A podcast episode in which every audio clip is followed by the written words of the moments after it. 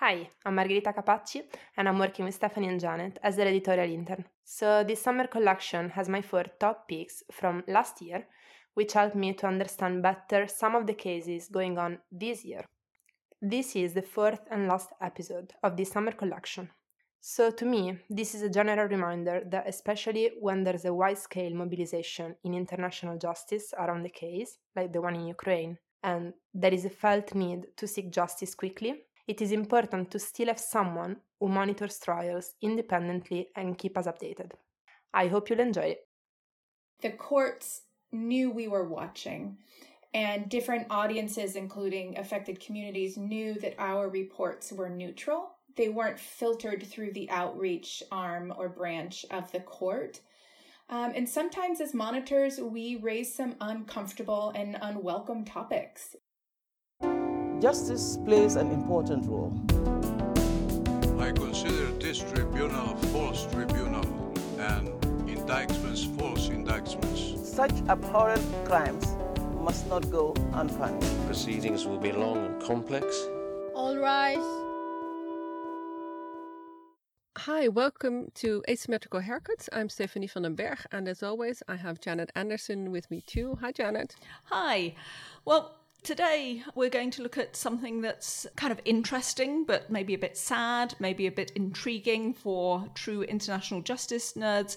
Open Society Foundations, their Justice Initiative, has stopped its long running monitoring of a variety of trials. This is really going to make my job as a journalist covering international justice quite hard because, you know, when you're following all these different types of trials and there's a lot going on at the same time, I just don't have the time or the means to go to all of them daily. So I use the Open Society Foundation monitoring initiative very extensively, and I'm, I'm really, really upset that it's going to end actually. Well, I think we should mention the um, precise uh, title. It's ijmonitor.org, and they're still keeping up all of their reports. What it did was make us think about what the use is of monitoring trials. I mean, who impact it's really for, who's doing the monitoring, because um, there are many organizations doing this, not only Open Society, and really what kind of uses people can put it to. So we thought that would be a good opportunity to talk to Taegin Reisman. Taegin, hi, you're now the content officer with OSJI. Hi, good afternoon. Happy Friday. Uh, thank you for having me. And uh, you were also the manager of the International Justice Monitor previously. So thank you very much for coming on to chat to us about it. We also have Jennifer Easterday. She is the executive director now of Just Peace Labs. Hi, Jennifer. Hi, how are you? And she was there uh, and started monitoring with the trial of Liberian leader Charles Taylor, which was for the Special Court for Sierra Leone, but happening in The Hague, that I also managed to catch some of the beginning of. But let's start with Taegin. Why is Justice Monitor stopping? It started in 2007. Why now end it? Well, there's really two parts to that answer. The first is that even though Open Society Justice Initiative sits within a very large, well funded foundation, we still have to justify our budget. We operate somewhat as a NGO, and that budget is finite, of course. And with new emerging situations um, and conflicts in the world, it, we, you know, made the decision that it was time to wind down the monitoring work. Uh, we were committed to seeing through a couple trials that were ongoing, um, such as the judgment in the Ongwen case and through the appeals in the Ntaganda case. Um, and part of the legacy of that work and that exit was also the development of the trial monitoring guide. And the second reason was that we saw an encouraging trend in the field in that there were other um, NGOs and civil society organizations picking up more uh, trial monitoring work of these grave crimes trials.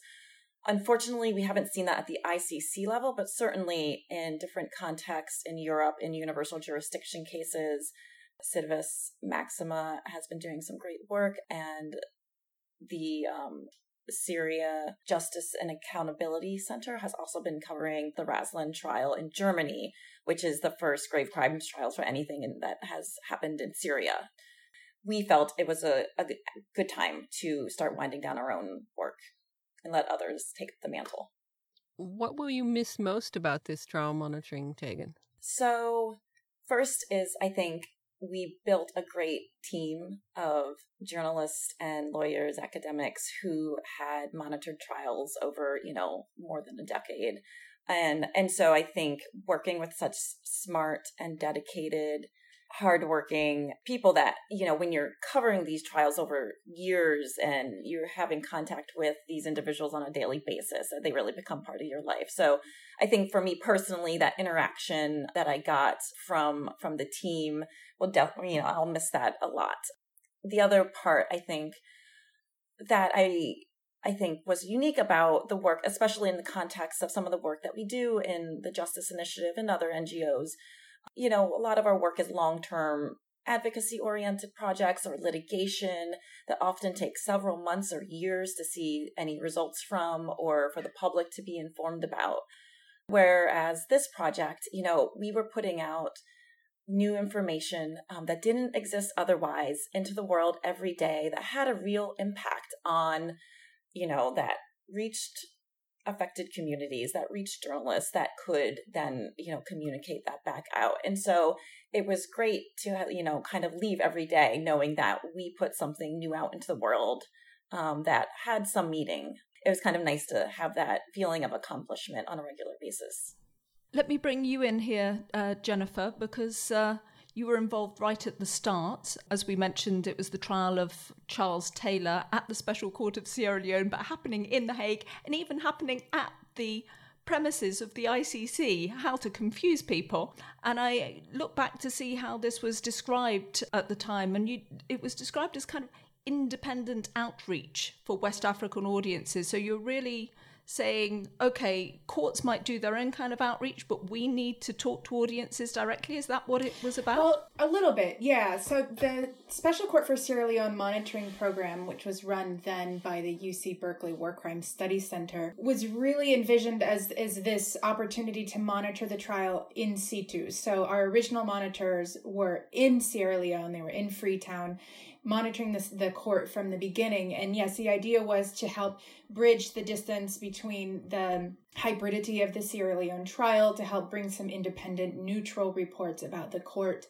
um, and and have a presence there in Freetown because a lot of the international groups were not able to maintain a steady presence in Freetown. And then when the trial of Charles Taylor moved to The Hague, it was seen as important to be able to follow that trial along to then bridge back to those groups in Freetown who were no longer able to monitor the trial uh, that was happening in The Hague and that was happening so far away from a court that was meant to be located close to the affected population. Yeah, it really cuts to the heart, doesn't it, of uh, some of the uh, issues that, that we cover regularly on international justice, that it feels so far away from people. So monitoring's this way of bridging? I think in some ways, I think monitoring can be a way of bridging. I think monitoring can also be a way. It, it this is always my shtick. If you've heard me talk about trial monitoring before, it really depends on the audience and the intended objective of the monitoring project. But monitoring can serve to monitor the institution. We did a little bit of that with the Special Court for Sierra Leone because it was a relatively new model. We also did more institutional level monitoring there, looking at the efficiency of trials, um, whether fair fair trial rights were being respected. Then at the ICC level, you have a little bit, uh, you have different groups doing some of that monitoring. You have the International Bar Association who did really the fair trial rights oriented monitoring. You have a whole advocacy institution or field now it seems that follows the court, the ICC court itself. So it's not always a bridging exercise. Sometimes it, it, serves different purposes. You know, David Cohen at the War Crimes Study Center, he was a historian, I believe, um, by training. And so he, there was also this interest in recording the trials for posterity, just to keep a record so that we can understand how these trials and how these institutions operated. I wanted to say that, that one of the things that uh, uh, struck me is that I'm always very into whatever precedent the former Yugoslav uh, tribunal said, but they had set up a whole special kind of news agency called Sense, which would basically monitor the trials and have TV programs and documentaries about how these trials unfolded to be sent back to the local population because of how these trials uh, were removed. And that was always an important function. And at the ICC, they're trying to do that a bit themselves, but there's really not that kind of uh, independent uh, organization doing that and i think that's a real a real problem with the icc is that it's it's hard to bring these trials to, to local people and, and in, in in a way trial monitoring provides a bit of that with with some of the some of the work that you did. What sticks uh, in your mind really as a piece of writing or or impact that you had in, in that period jennifer? It's really hard to pick one. I think it's it's really you you mentioned it at the beginning of this question. For me i'll focus on the impact rather than one specific piece of writing but i think the largest impact that we had both at the war crime studies center monitoring the, the charles taylor trial and the icc monitoring work was the courts knew we were watching and different audiences including affected communities knew that our reports were neutral they weren't filtered through the outreach arm or branch of the court. Um, and sometimes, as monitors, we raise some uncomfortable and unwelcome topics. Um, we were equally critical of the prosecution strategies and, and different judgments that the, the judges in the courts would come down with as much as we would question some of the movements and some of the issues of um, witness protection or the registry. So we really were watching um, and reporting on all the different branches and all the different arms involved in these trials and frankly got some pushback along the way. But to me, that means that they knew we were watching, they knew it was neutral, and people could then trust more the output um, of what was appearing on IJ Monitor. Taegin, we've heard from Jennifer there talking about uh, how important monitoring is to, you know, this watchdog uh, way of working on the courts and the tribunals themselves. What about the importance for communities who have actually been affected by the crimes to start with? I, mean, I, I read a piece you wrote where you described it as, quote, crucial in some way. Is it really crucial? Um, yes, it's it's extremely um, important because I think, particularly when we're talking about international crimes trials, um, it's not just what happens in the in the courtroom that's you know important. Like looking at the process holistically and how victims are impacted by the trial if they are impacted at all will affect you know the the success of the court as an institution. If the victims know about what's going on if it they see as justice being done um, to to their communities or for their communities it's you know the the court also i mean i think needs the the support and of you know buy-in of affected communities who have lived through these crimes. And i think hearing voices in particular this is one thing that we try to do on ij monitor um, is you know partner with some local organizations whether they're ngos or or media to to also bring up voices from those communities onto the website to provide additional context to the trial um, in the way that just reading about courtroom events doesn't necessarily provide. You've talked also about the kind of uh, the need uh, that tribunals have for an outreach strategy. I think the quote is the absence of an outreach strategy undermines the legitimacy and the legacy of the tribunals. Uh, can you explain a bit how that works and, and do you have an idea of what is like successful outreach and, and what is unsuccessful outreach of the courts that we're kind of have around us now? I mean, I think one of the criticism of the ICC and its outreach is that it often comes too late. I mean, a lot of this has been discussed in the um, independent expert review, the final report. It's been mentioned just how it often comes too late during preliminary examinations. There's no communication strategy at all, certainly not court wide. And it's really um, allows for misinformation to spread if you don't have a good outreach and communication strategy from the very beginning uh, because it uses especially when you're you're dealing with authoritarian countries or you know you're going after these high level political actors you know they have the the space then to spin the story and to spread misinformation to then have you know the communities you know, not trust the court or not understand how it works or just be fed lies. So it's really um, a lot of missed opportunities, I think, and it's you know those are highlighted also in in the independent expert report. I think the Special Court of Sierra Leone has been heralded as you know one of the best examples of outreach strategies. I mean, it was different because it was also embedded in Freetown, so they they were just much closer to the community. But their outreach events involved all parties, um, defense and prosecution, victims representatives, to have community dialogues and exchanges. There was radio programming um, about the trials, and it was really it was seen as largely successful in terms of informing the population about what's going on and why it's important to them in their lives. And I think I mean, there's several factors that make it more complicated at the ICC because it's in so many different locations and the court is based thousands of miles away. Jennifer, you've got a really strong legal background yourself. So I kind of wonder when you look at trying to put monitoring together, how do you balance between the legal side, which is absolutely fascinating for legal nerds, and then actually trying to tell the story of what's going on and make it more generally acceptable to people so that, that people actually want to read it? Um, how do you balance that? Not very well.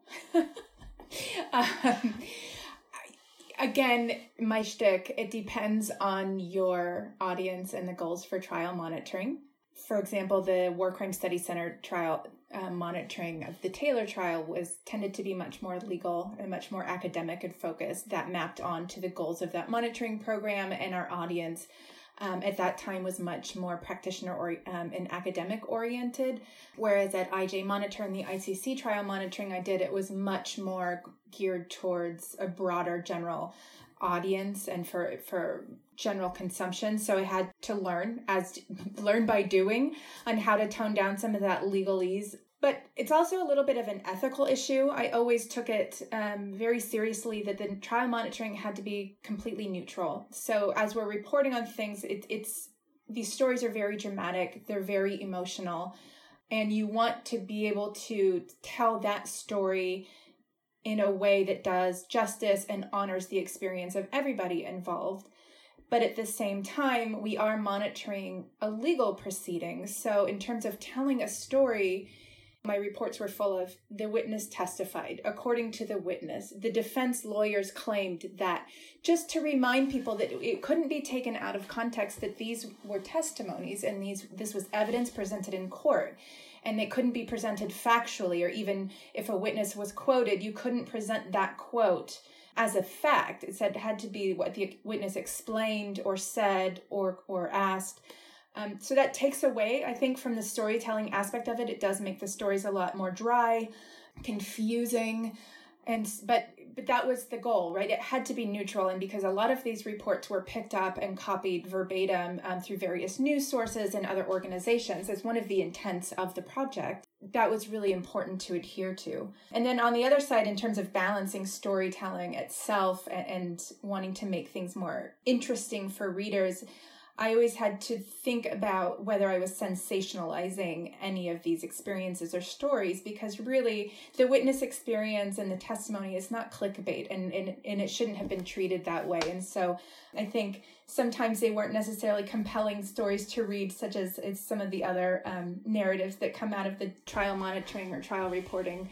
But we were trying to adhere to those core principles let me pick it up with uh, now, because I think you've already mentioned how important it is to have some of these local perspectives that you you got information in and sharing from different NGOs on the ground. But I was also conscious how important it was for me that you had local people doing the writing and we had some of the you know tremendous expertise of somebody like Alpha Sesay or Tom Maliti or Wakabi um, who really knew both the communities and the trials. Uh, I mean, was that important for you? Yeah, absolutely. Um, because I think with these larger, yeah, these international crimes trials, they sit with a much broader political, cultural, ethnic context and really understanding that will actually make your reporting and your monitoring work better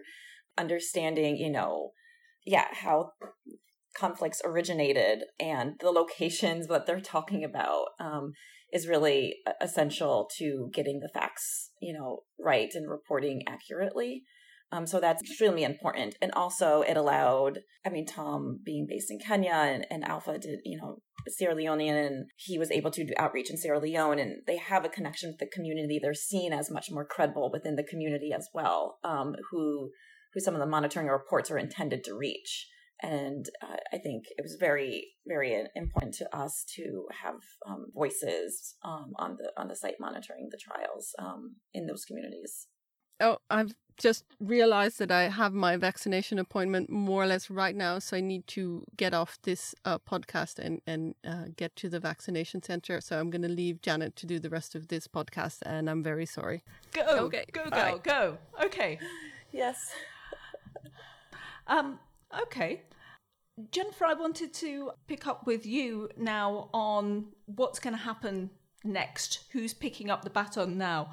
Um, I feel a little bit strange asking you about all of this because I've been involved with both you, Jennifer, and with Taegin with creating a space, a guide looking at how to develop a community. So I feel a bit self serving asking this question, but here we go.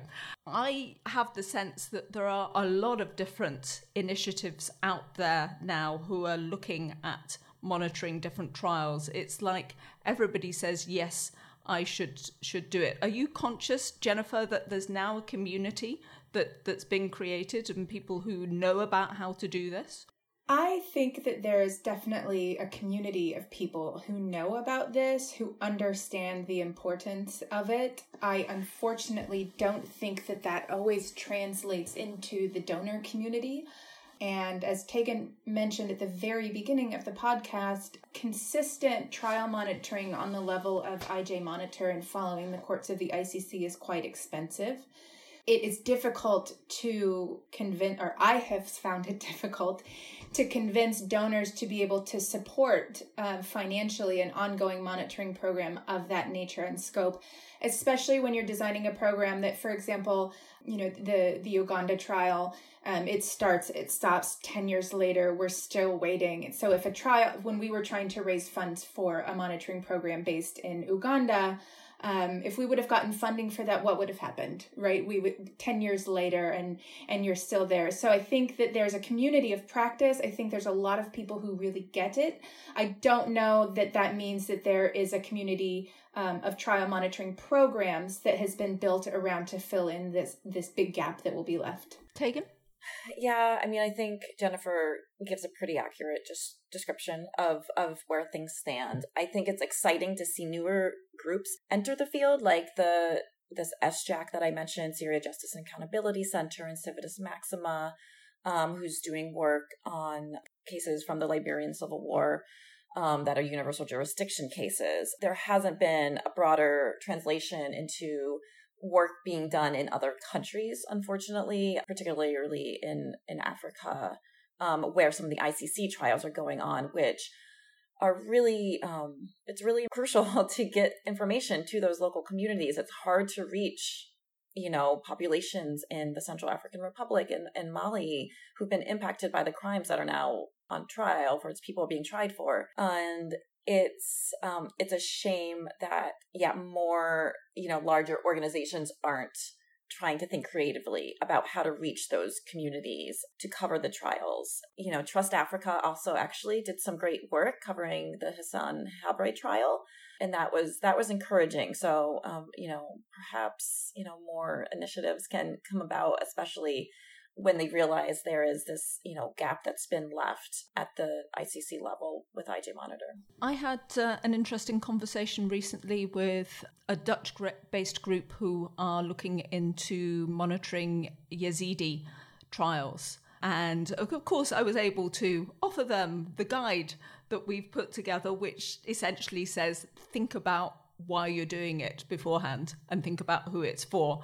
And that that's the main thing. But i had that sense then of yeah there are all these trials going on. People do want to know what's actually happening in them. There is a market out there for for the detail of what's happening in these trials. So we should definitely try to uh, to get more and more people monitoring them. Um, Jennifer, are you finding that, that people are approaching you to ask for advice at any point, or to, to try to set up any other any other monitoring programs, or it's not top of their agenda? No, in my experience, it hasn't been top of their agenda. Although I think it definitely should be, especially as we're moving into this age of misinformation and disinformation, and there's so many different narratives and so many different people trying to control narratives about conflict and mass human rights abuses that we really need to be thinking about different and more creative ways, as you said, Janet, to be able to follow these trials and to be able to follow them consistently.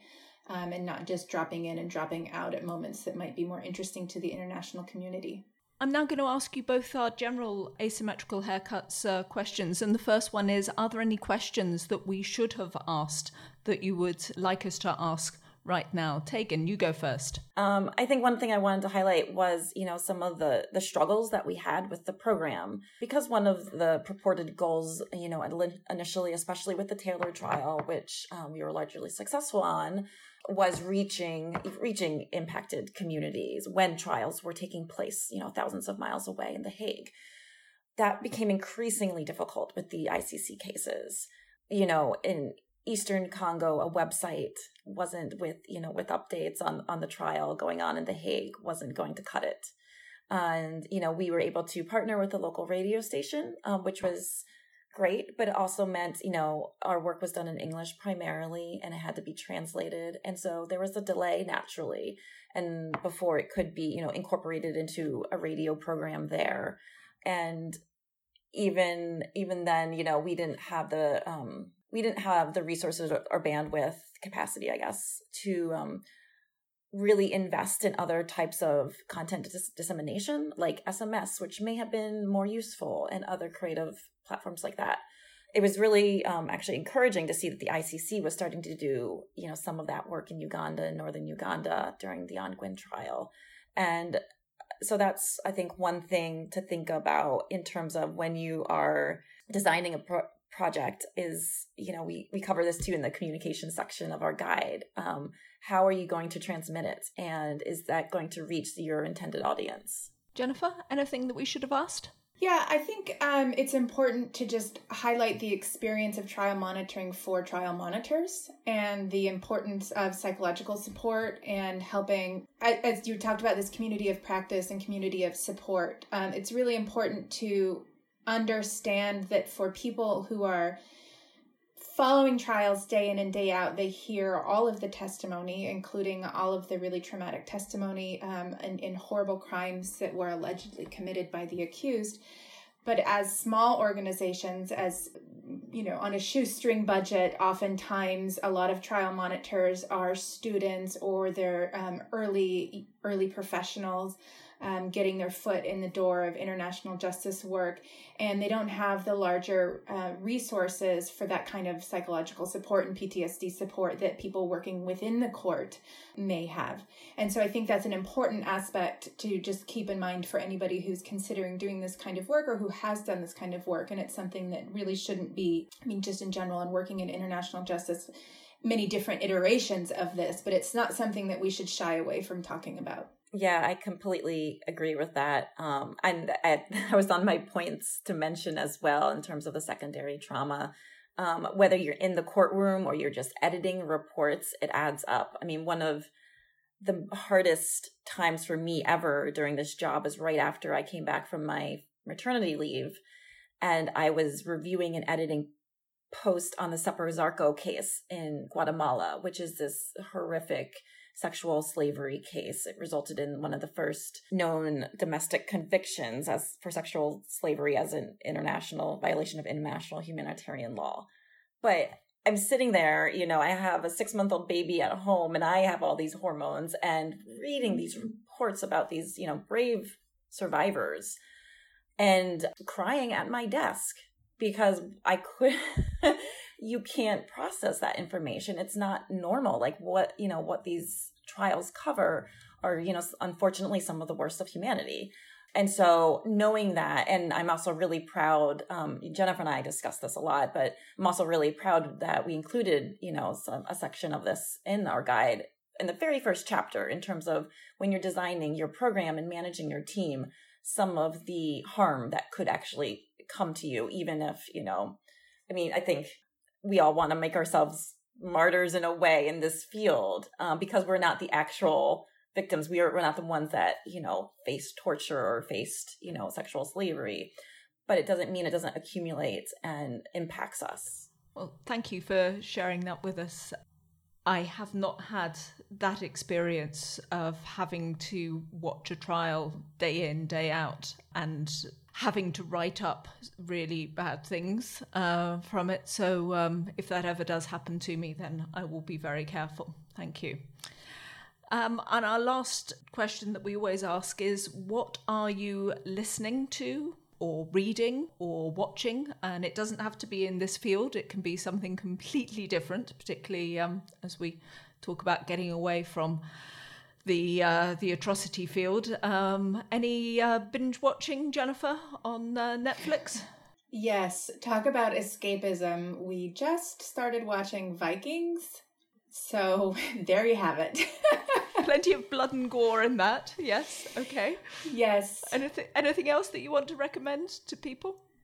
Um, I just started a really great new book called Clara and the Sun by Kazuo Ishiguro, and I'm, I'm really just into it. But it, it's one of these. It's already got me turned upside down in terms of its perspective. Um, it, it touches a little bit more on my work in the technology sector, but um, it's it's fascinating. And Taegin.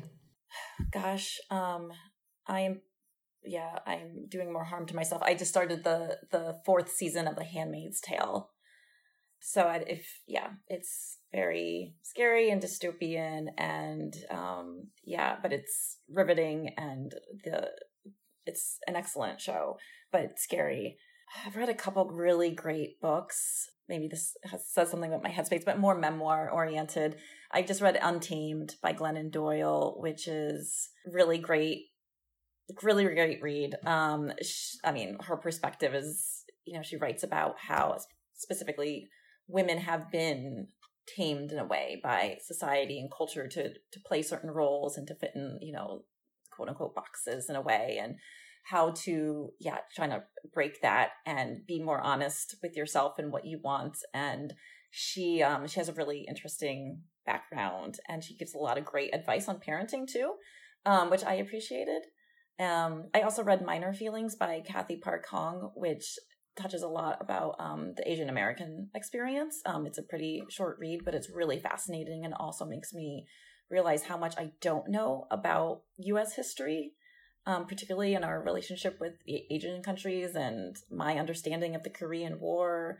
And yeah, so I, I think learning about that perspective, um, just because of all of the the increase in anti-Asian violence in the United States has been really horrific over the past years. Um, and trying to, yeah, better understand the the context and the history behind it too. Well, thank you both for such a um, broad range of uh, really different things to watch, listen to, uh, not listen to in your case, but to, to read. So, so great.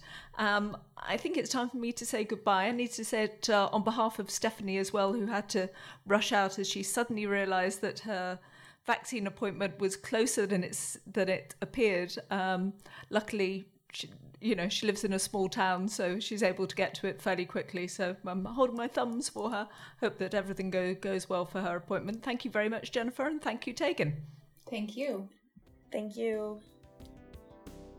Asymmetrical Haircuts is presented by Janet Anderson and Stephanie van den Berg. This episode has obviously been recorded at home, but we'd still like to give a shout out to our regular host, Humanity Hub, and we hope to return there soon.